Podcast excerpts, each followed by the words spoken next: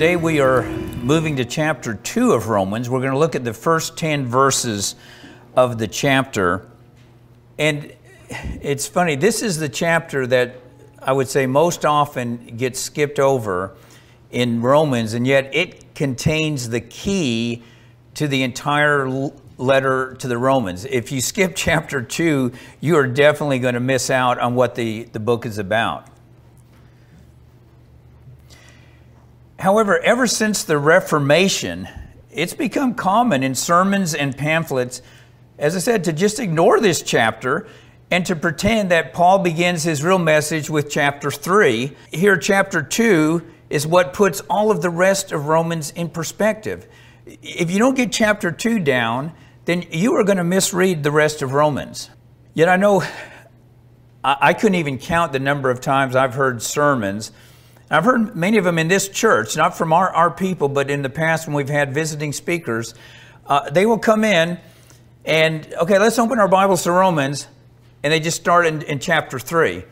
Now, I, I, realize, yeah, sometimes you, you have to preach from chapter 3. In, in uh, a few weeks, I'll be preaching from chapter 3, but I mean, this is not because they're going through and they just happen to be at chapter 3 at that point. No, they just skip. We're going to start with chapter 3 or sometimes with chapter 4, either one.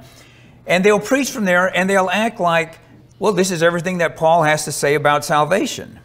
And they imply that this is everything the New Testament has about salvation. Just, you know, and you've all heard the expression, the Romans road to salvation. And somehow that Romans road to salvation does not include chapter 2. It's skipping over to chapters uh, 3 and 4. Now, oddly enough, I have never in my life heard a speaker who's just come and picked chapter 2. And we're going to talk about salvation this morning, and let's turn to chapter 2 of Romans. I, I now, maybe some of you have experienced that. I have never in my life. I've heard, like I say, numerous, numerous from chapters 3 and 4. And this is playing games with God. You know, I use the illustration uh, a, a, few months ago. It'd be like taking a will, and uh, let's say that uh, the parents have, have died and uh, they've left all of their belongings, and the first paragraph says uh, to our son James, we uh, leave the house and, and the farm or, or this or that. And then the next paragraph says, and all of the rest of the estate goes to our son, Andre. And Andre says, okay, well, let's read the will. We start here with paragraph three. It says, the rest and residue of the estate goes to Andre. Okay, now we know what the will says. I mean, it's like, what kind of game are you trying to play? But that's what we do when we, when we jump over to chapter 3 and 4 of Romans and, and ignore chapter 2. It's misrepresenting Paul and it makes it seem that Paul is directly contradicting his master and ours, Jesus Christ. Of one thing you can be absolutely certain any theology that makes Paul contradict Jesus is bad theology. And yet it is done all the time. Uh, a few months ago, Daniel shared those clips from, from various speakers who were saying, well, you can't go to the teachings of Jesus. You've got to go to Paul. You know, I mean, that Jesus' teaching, that was for another time. And that's what I heard for years and years. No, uh, Jesus' teachings, that was a dispensation just a few years that this was offered to the Jews and, and they rejected it. So, okay, that's over. Now, now we go to Paul. Or, or some in, in my church would say, um, that's in the millennium. Yeah, Jesus' teachings, that's going to apply in the millennium, but that's we're not living in that age now. You know, Paul is what we go to now. Well, that is terrible theology. Paul never, ever contradicts his Lord and teacher. And if any human speaker or teacher gives you the impression he is, you can be certain that he is misrepresenting Paul. Jesus said, A disciple is not above his teacher. Paul is never above Jesus, and Paul would have never claimed or ever consciously taught anything that would contradict Jesus. Jesus said, Do not be called teachers, for one is your teacher, the Christ. I mean, it is okay to use the word teacher because we do see it throughout the New Testament, but what he's saying, you don't set anyone else up as the teacher, even Paul. It is Jesus Christ who is the teacher. The apostles themselves only reinforce the teachings of Jesus. For that reason, a person cannot properly understand Romans until he first understands Matthew. Or another way to put that is a person cannot properly understand Paul unless you first properly understand Jesus. So you got to get Jesus down, and then Paul falls right into place. One of the things, as you know, I'm, I'm working on an early Christian commentary of Romans. I've finally finished um, a, a, week ago the uh, first preliminary draft. There's going to be a number of drafts before it's, it's ready for publication. But one of the things I couldn't help but notice was when the early Christians are discussing Romans, they're constantly quoting Jesus. I mean, verse after verse. Yeah, they quote, Jesus said this or that. Oh, Jesus said this or that. And they're just reading Paul as, well, yeah, he's reinforcing what Jesus said. They, they don't see Paul as saying something different. They would be very surprised if they knew the state that exists in Christianity today, where people have set up Paul as a rival to, to Jesus. And well, we go by the teachings of, of Paul, and Jesus' teachings, no, that doesn't apply to us or doesn't apply to our age. I mean, they would have just been shocked. The only ones who were saying anything close to that were the Gnostics, and even they weren't saying that. They were just twisting the, the uh, teachings of Jesus. So when they read Romans, they immediately recognized Paul is reinforcing the teachings of Jesus. In the book of Romans, he builds on Jesus' teachings about the Jews and the Gentiles. And that's, that's his main focus is the problems between the Jews and the Gentiles. He builds on what Jesus said. And then his teachings on salvation in, in Romans, again, it's just built on what Jesus said and, and what he practiced. So, as I said, they invariably quote the teachings of Jesus that Paul is augmenting when he's writing Romans. So, always remember, Paul does not contradict the teachings of Jesus. He reinforces them. If that's the only thing you walk away with today, I'll feel like I've accomplished something. Paul never contradicts Jesus. So let's, let's jump in now to Romans chapter 2. I will put it all up here. If you want to follow in your Bibles, that's fine as, as well. Dan said he forgot his reading glasses, so I'm hoping these are going to be big enough, Dan, that you'll be able to read them from. okay. okay. So Paul starts off talking about unrighteous human judges versus God's righteous judgment. And then he gets into salvation as he talks about God's judgment. So Romans 2 1. Therefore, you are inexcusable, O man whoever you are who judge. For in that, in that which you judge another, you condemn yourself. For you who judge do the same things. But we are sure that the judgment of God is according to truth against those who commit such things. And do you think, O oh man, who judge those who do such things and do the same, that you will escape the judgment of God? Now, Paul is not saying that every human judge is guilty of doing the same things that he was judging somebody else of, of doing. On the other hand, it was a very common practice. it's common in all human judging. Um, generally, the early Christians saw that Paul was talking about the Gentile judges because that's where he's been coming uh, down, you know, from uh, chapter one. Again, as we all know, the chapters are, are man made, so there's no division there. He's been talking about all of these sins of the Gentiles, and then he talks about their judges.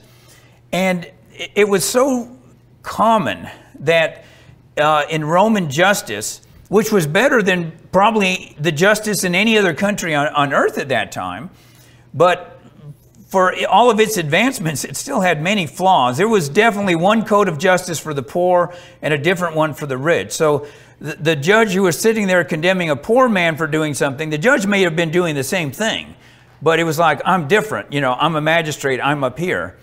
Or they would judge their fellow peer. If you were the one in power, if you were the magistrate, and this fellow over here, he might be just as rich or richer than you. in fact, he might be richer than you, and you'd like to have his home. And so, yeah, you condemn him for something that you yourself might be guilty of. Or often they, they condemn people for stuff they didn't even do. And then they yeah, took their home, took their possessions. I mean, it happened all the time. You're reading Roman history, and it's like, wow, that seems to have been the norm. So, yeah, Paul is saying, yeah, you, you Roman judges, you know, you're doing this and you're going to answer to God. But it also fits every one of us. If we're judging people, condemning them, and we're doing the same thing, yeah, we are condemning ourselves in the process. You know, I, I mentioned Paul throughout Romans is reinforcing Jesus. What did Jesus say? With what judgment you judge, you will be judged. And with the measure you measure out, it will be measured back to you again. And why do you see the speck that is in your brother's eye, but do not consider the beam that is in your own eye? Jesus is not saying we can't have congregational discipline, that you can't talk to a brother about a sin or that sort of thing. But he is saying we are not to have judgmental attitudes where we notice everyone else's faults and ignore our own. He wants us to concentrate on, on our own sins. Paul continues, Or do you despise the riches of his goodness and forbearance and long suffering, not knowing that the goodness of God leads you to repentance?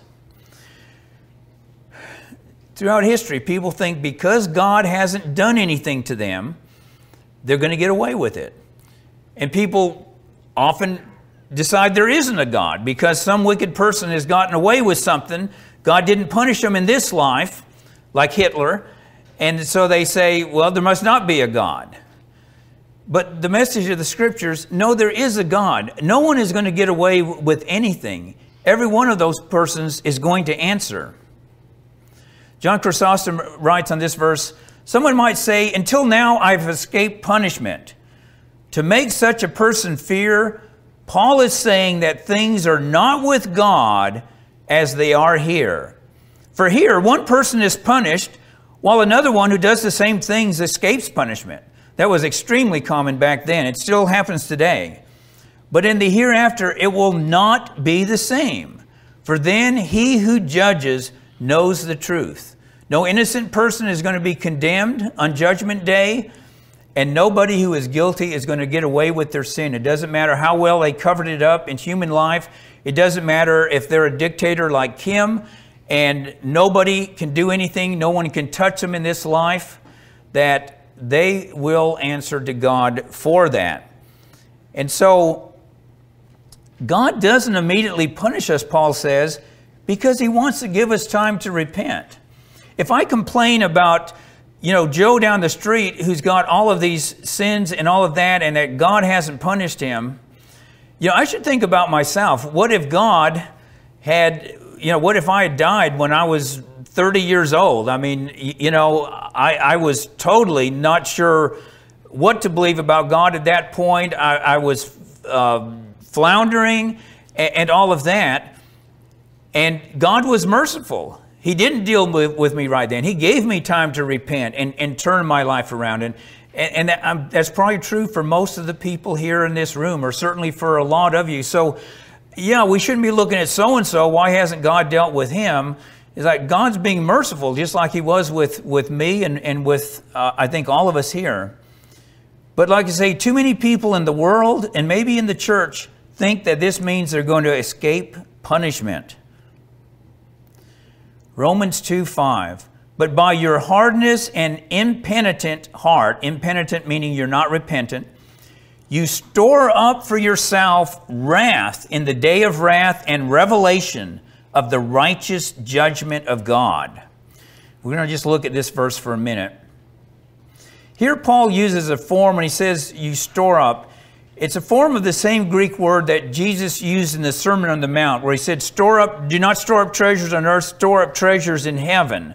That same word, he uses a form of it here about storing up wrath. So it's like we've got two storehouses in heaven. One, we're storing up our deeds of love and mercy. Jesus, you know, Jesus told us that, that those are being stored up there. They're not forgotten. But Paul is telling us also there's another storehouse that your wrong deeds, you're storing them up as well. So we have two different storehouses there. Now, the good thing about our wrong deeds is we can repent and they can be forgiven. It's not, uh oh, they're there, I can't ever be cleansed from that? No. I mean, Jesus offers forgiveness. That's the nice thing about that storehouse.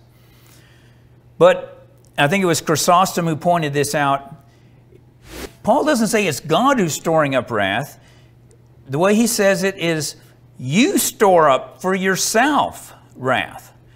In other words, you're, you're choosing your own judgment. You're, you're storing all of this up that's going to bring wrath. You're the one doing it. I mean, God's not wanting to put wrath on you. You're, you're storing all of this up and going against, even if you're not a Christian, if you've never even read the Bible, never heard of it, everybody does have natural law built into them. I mean, they know so many things are wrong stealing, uh, adultery, murder, assaulting people, cheating, all of those things. I, I mean, there is, I don't think, any tribe on earth that does not have a conscience to know that is wrong.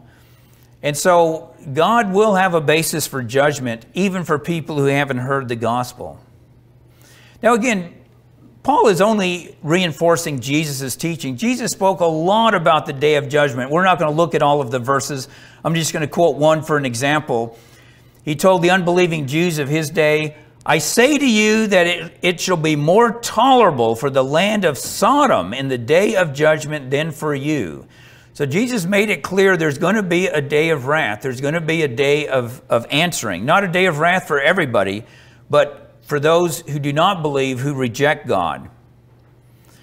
But what does Paul also call it the day of revelation?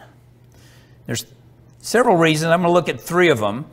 It's going to be the day on which God's wrath is revealed from heaven. Like I say, right now, maybe the majority of people in the United States, certainly in Europe, feel like either there isn't a God or is not a God that you're going to be accountable to. And yeah, it's going to be revealed. No, there is a God, and He isn't pleased with how people have behaved here on the earth, how people have laughed and scorned at Him and rejected Him, written Him out of books and, and everything else. Yeah, He is going to reveal Himself. He is patient, but that day of revelation is going to come. It's also going to be the day that Jesus will be revealed in his full glory and power. We've only known him here on earth, not us personally, but the ones who did know him, they knew him as a human in the incarnation. But he's going to be revealed that we right now embrace in faith, but we will actually witness it in his full glory and power. He said, On that day, on the day that Lot went out of Sodom, it rained fire and brimstone from heaven and destroyed them all. This is Jesus talking. Even so, it will be in the day when the Son of Man is revealed. That's the term Jesus used, that he is going to be revealed. And it's going to be in power and it's going to be in glory. When I was reading this verse, the thought came to my mind. It, it, it vexes me just to think about it but um, I don't know how many years ago this was, probably 10 years ago. It seems like it was more recent than that. Um, I believe it was the Metropolitan Museum of Art, which, if I'm not mistaken, is in New York City. And some quote artist, uh, his uh, piece of sculpture or art, whatever you want to call it, was a glass full of urine with a crucifix in it. And that was put in the museum as, as art. And when Christians objected, it's like, hey, free speech, you know, this is just free speech. Now, I can guarantee you the Metropolitan Museum of Art, if that had been something against Muhammad, if that had been a mockery of Muhammad, they would not have put that in there. If that was mocking Native American religions, uh uh-uh, uh, there's no way they would have put that in there. If it was mocking a racial minority here in the United States, Free speech, uh-uh, no, free speech isn't, no, that's, that's going way beyond the line. Oh, you're mocking Jesus Christ. Oh, yeah, sure. Yeah, this, this is art. And that's fine. Jesus is, is patient. They scorned him, they laughed at him when he was here on the earth. Up to the moment he died, they scoffed at him.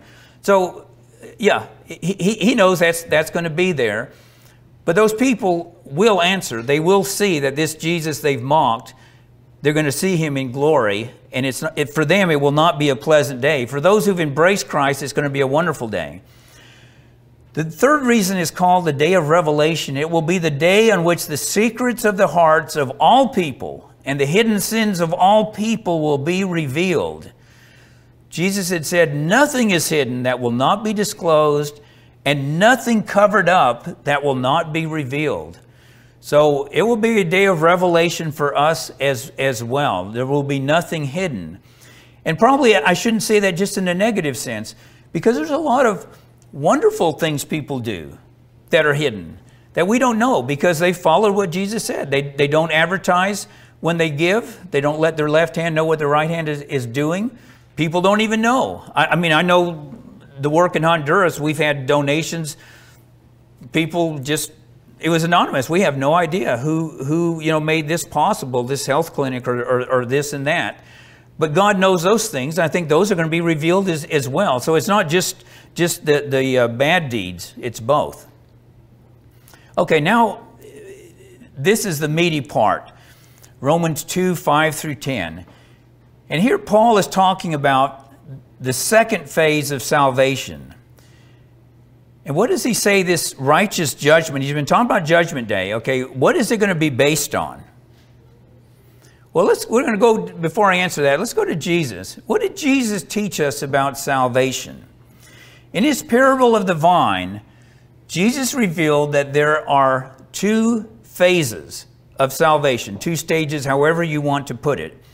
He said, I am the true vine, and my Father is the vine dresser. I know you've heard me preach this many times, to me, it's a passage we can't hear enough. Every branch in me that does not bear fruit, he, talking about his Father, takes away. And every branch that bears fruit, he prunes that it may bear more fruit. You are already clean because of the word which I have spoken to you. If anyone does not abide in me, that means remain in him, he is cast out as a branch and is withered and they gather them and throw them into the fire, and they are burned. So, what are the two phases? You may be thinking, well, he didn't say anything about two phases there. Well, the first phase is getting cleansed. Jesus said in that passage, uh, he was talking to his apostles. He said, You are already clean. Okay, so they didn't, they got cleansed before they became a branch on the vine. We don't become a branch on the vine until we have first been cleansed. That's the first stage of salvation. The second stage is remaining on the vine. Getting on the vine isn't the end. Jesus tells us. He says that if you don't produce fruit, you'll ultimately be cut off of the vine and thrown into the fire. So, yeah, those are the two stages. It's first getting on the vine, the cleansing that has to take first place first. We become a branch on the vine. The second phase is living out our life, remaining on, on the vine until the day of our death. Jesus said it's going to depend on your producing fruit. What fruit does he want to see? You know, in this life, we may imagine we're still on the vine, but on Judgment Day, all will be revealed. It may be Jesus has cut us off the vine, and, and we still go to church and, and we still go through the motions ignoring perhaps what most people see that this person is, is no Christian at all. Uh, he or she uses the name, but, but they're not. And Jesus does, isn't even recognized as, as a branch on the vine any longer. Okay, so what fruit will Jesus be looking for on Judgment Day? Jesus said this. It's a verse you don't hear quoted very often. The hour is coming in which all who are in the graves will hear his voice and come forth those who have done good to the resurrection of life, those who have done evil to the resurrection of condemnation. How many of you have heard that quoted very often? Yeah, okay, a few hands. That, that's, that's good. I, I have not heard it in very many sermons. I mean, I know it's come up uh, here and there. It's not like John 3.16. I mean, everyone wants to quote that. They don't want to quote John 5, 28 and 29. So Jesus is saying the primary fruit he's going to be looking at is whether we've done good or done evil. Now that sounds simplistic, and everyone is going to tell you, no, that's not what what matters. I mean, what Patrick was saying that you're talking about works, whether you've done good or not. Man, you need to hey, you need to find out what the gospel is. That's not what it's about. That's what I'm constantly told. That's what uh, no doubt many of you have heard as well. That's Jesus talking. He's going to be the judge. I mean, he ought to know what he's going to look for on Judgment Day. He repeated the same message throughout his earthly ministry. In the Sermon on the Mount, he said, Not everyone who says to me, Lord, Lord, will enter into the kingdom of heaven, but he who does the will of my Father who is in heaven. So it's doing his will. Many will say to me in that day, He's telling us, look, everyone's, there's going to be a lot of surprises on Judgment Day. He's telling us this in advance. Many will say to me in that day, Lord, Lord, have we not prophesied in your name, and cast out demons in your name, and done many wonderful works in your name? And then I will declare to them, I never knew you. Depart from me. What does he say? Depart from me. You who practice lawlessness. It gets back to what we do. Now, I know how people try to shove that verse away and they say, well, he says, I never knew you. That means they never got saved. Jesus didn't say, you never got saved. He said, You practice lawlessness. That's an expression. I never knew you. The same in other ones, he says, I don't know you. Well, again, that's an expression. He does know you, he knows who you are. They said, Well, what do you mean you don't know us? We, we've been, you know, we've eaten with you, done all of these things. It's an ancient expression. Therefore, Jesus says, Whoever hears these sayings of mine and does them, I will liken him to a wise man who builds his house upon the rock. So, once again, the test is whether we have obeyed Jesus' teachings. I mean, that should be so simple, and it was to the early Christians. I mean, no one's arguing against this except the Gnostics who are saying, nope, that doesn't have anything to do with your salvation. We're not going to read this whole passage. I'll just quickly just mention it. We've all read the, the uh, it's not really a parable, it's an illustration of the sheep and the goats. Jesus said he's going to separate, he's going to gather all the nations, all the people before him, He's going to separate the sheep from the goats. It's totally based on what we do with our lives. Did we feed the poor uh, and the hungry? Did we provide drink for the thirsty, clothe the, the naked? I was in prison and you visited me. I was sick. You came to me. Yeah, what did we do with our life? He says nothing about theology. It doesn't mean theology doesn't matter anywhere because there are other verses. But he tells us, he's the judge. He's saying, look, this is what I'm going to be looking for. And you better be certain that this is in your life, that you're not going to stand there. Uh, no, I never visited the sick. No, I never saw anyone in prison. No, I've never helped feed the hungry. I mean, well, you've just set your eternal uh, destiny to be apart from heaven, to lose eternal life.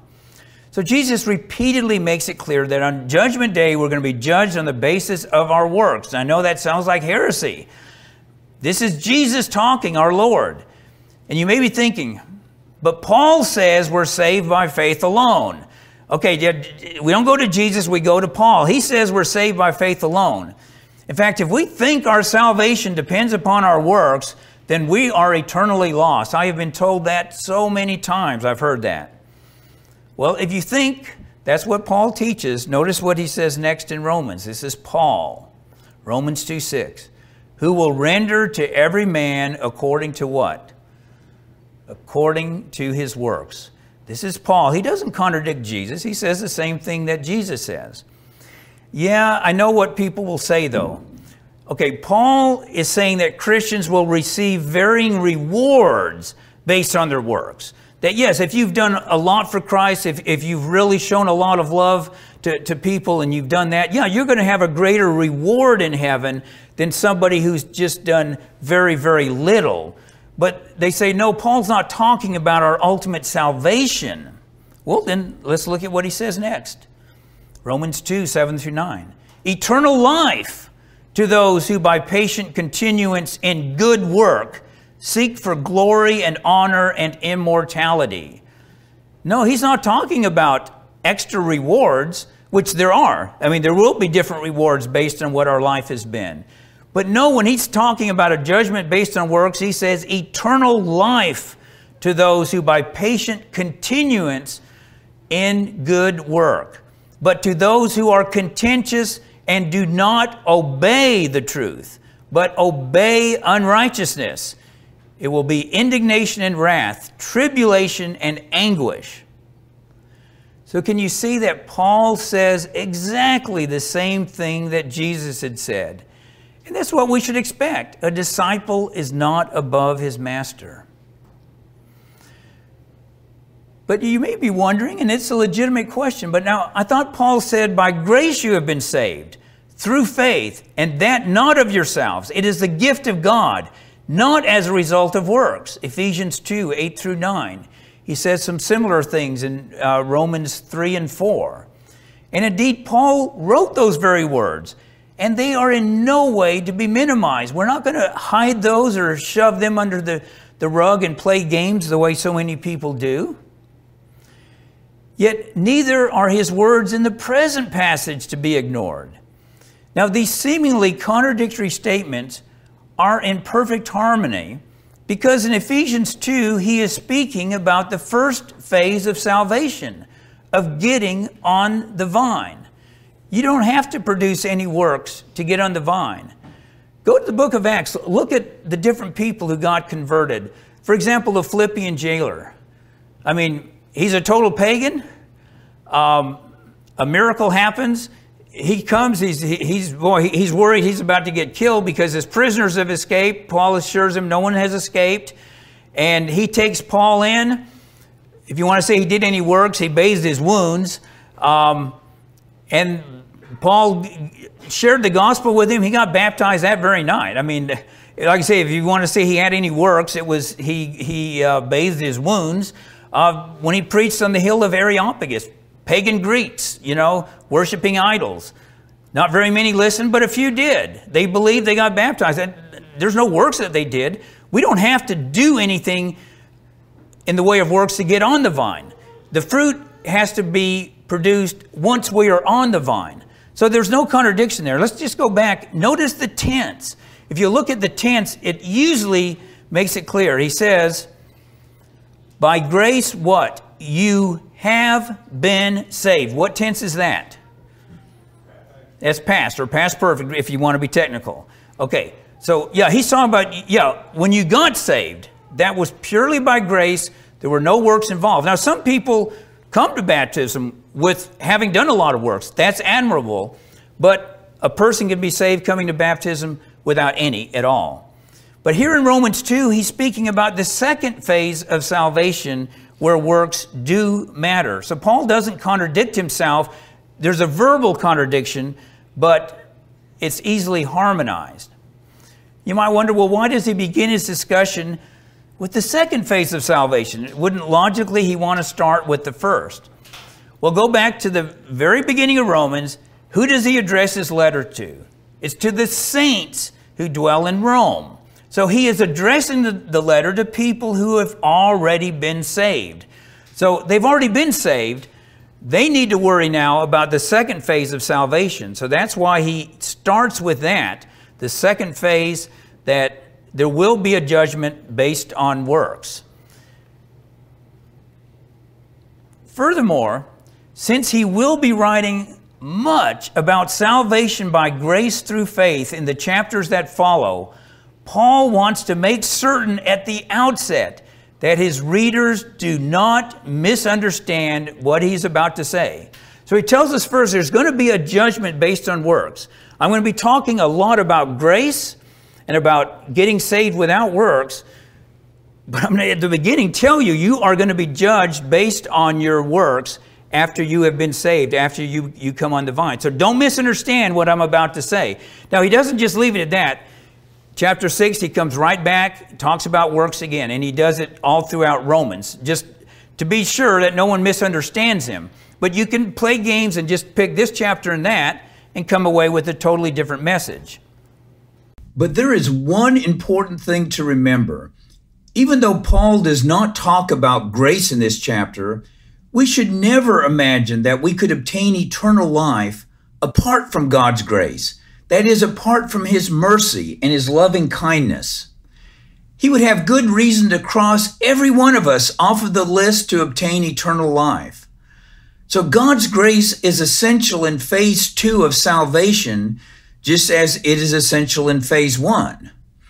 Eternal life will always be a gift, but it is a gift conditioned on our godly works, our obedient response to God's love That is, once we have been saved, once we are on the vine. Now, these following quotations show that what I've just described is the historic faith. In other words, what I've just been sharing with you, don't walk away thinking, or if you're listening to this um, uh, through the channel, don't think, oh, uh, David Bercot teaches this or that. This is David Bercot's view. It has nothing to do with my view. This is the historic faith. This is how Christians understood Jesus and Paul in the very beginning. Origen, let the heretics hear, he's, quote, he's commenting on this very verse. Let the heretics hear that God pays back to each one not on account of his nature. The Gnostics saying, if you have a saved nature, you're saved, that's it, your works don't matter. But on account of his works. In the second place, let believers be edified, or maybe be warned, would be a better translation, so as to not entertain the thought that because they believe, this alone can suffice for them.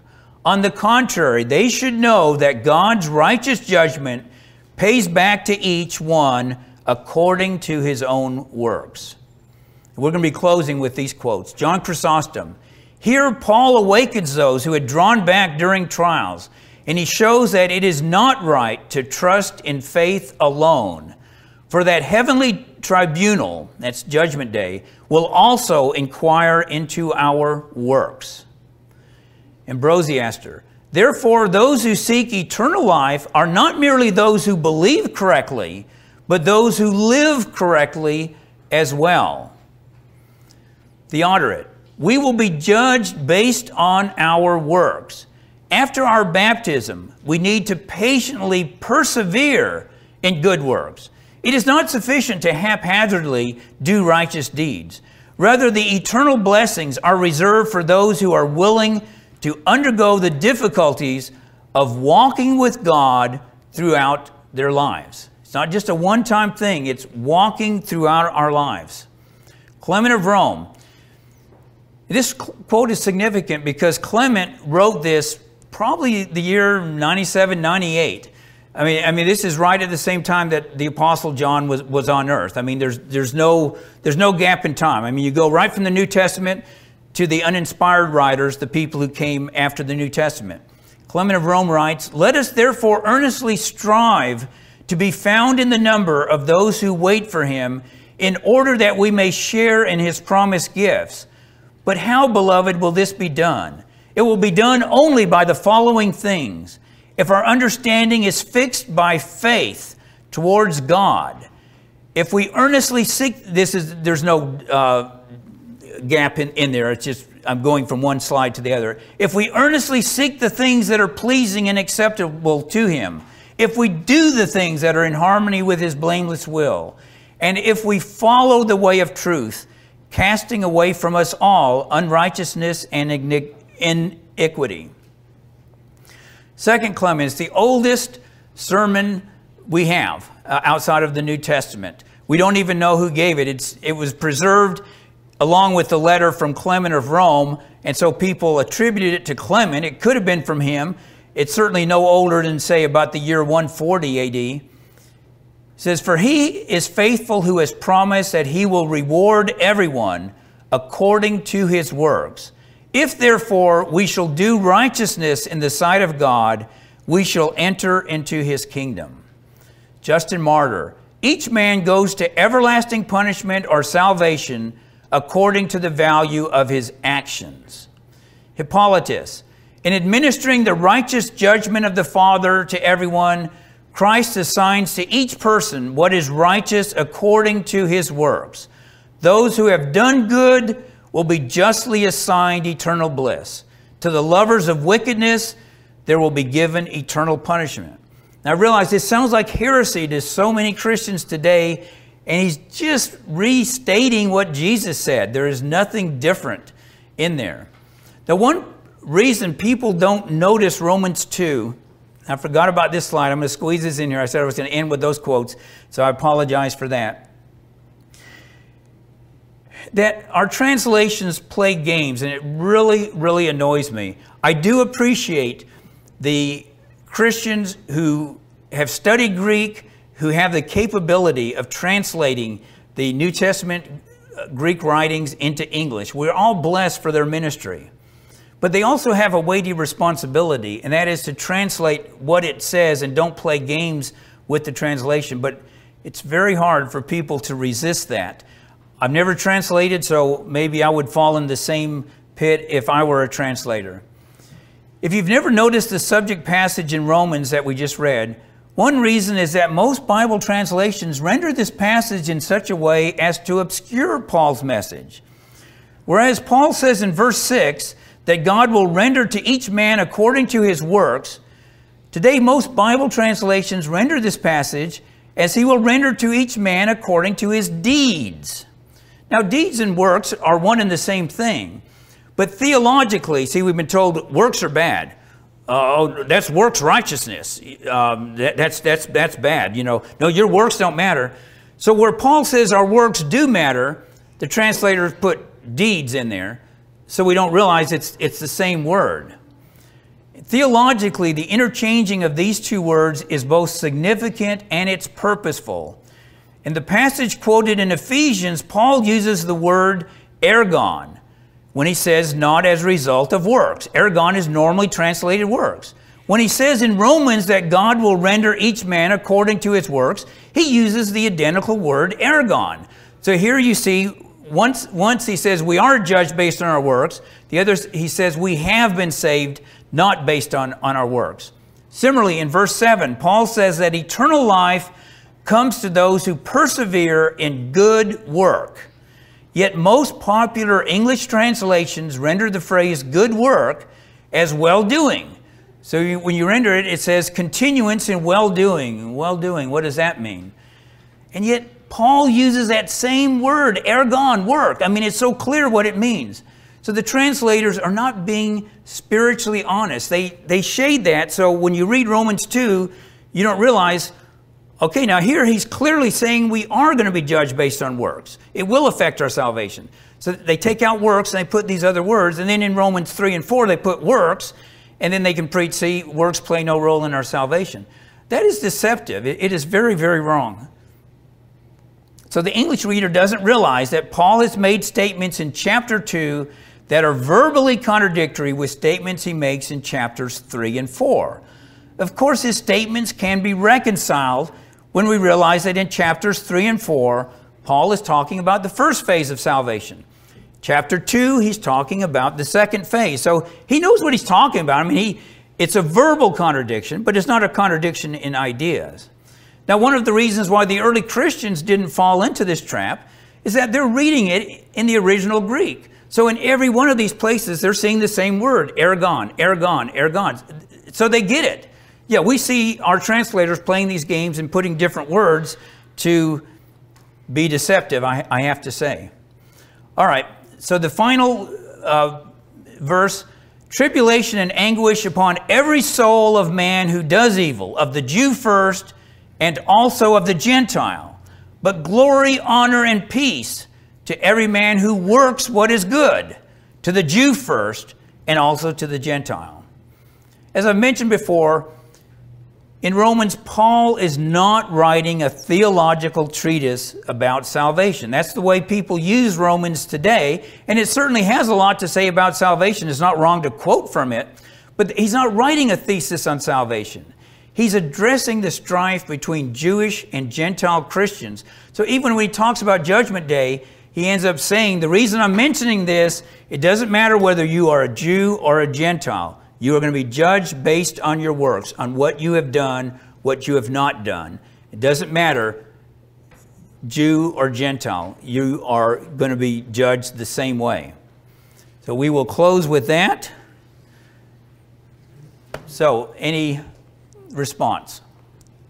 Yes, D- Daniel. Um, merely for other listeners, did Paul really say faith alone? No, Paul never uses the expression faith alone. That's what people quote Paul as saying. Yeah, thank you. I, I assume that most of you yeah, realize, and, and, I do need to clarify that. Yeah, Paul says you're saved by faith uh, or by grace through faith. Paul never says you are saved by faith alone.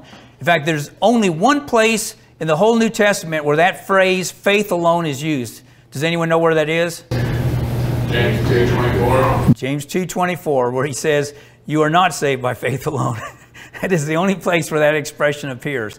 So, yes, thank you for clarifying that, clarifying that for anyone who's watching watching this or for those of you who are present. Yeah, Paul doesn't say that. People have put that in his mouth. If you like this message and want to hear more like it, go to Scroll Publishing's website and check out all the different books and audio messages available. Scroll is a place for people who are seeking the truth, who are looking for the historic faith, who don't want spins or complicated interpretations. And don't forget to like, subscribe, and share this video with others. Thanks. God bless.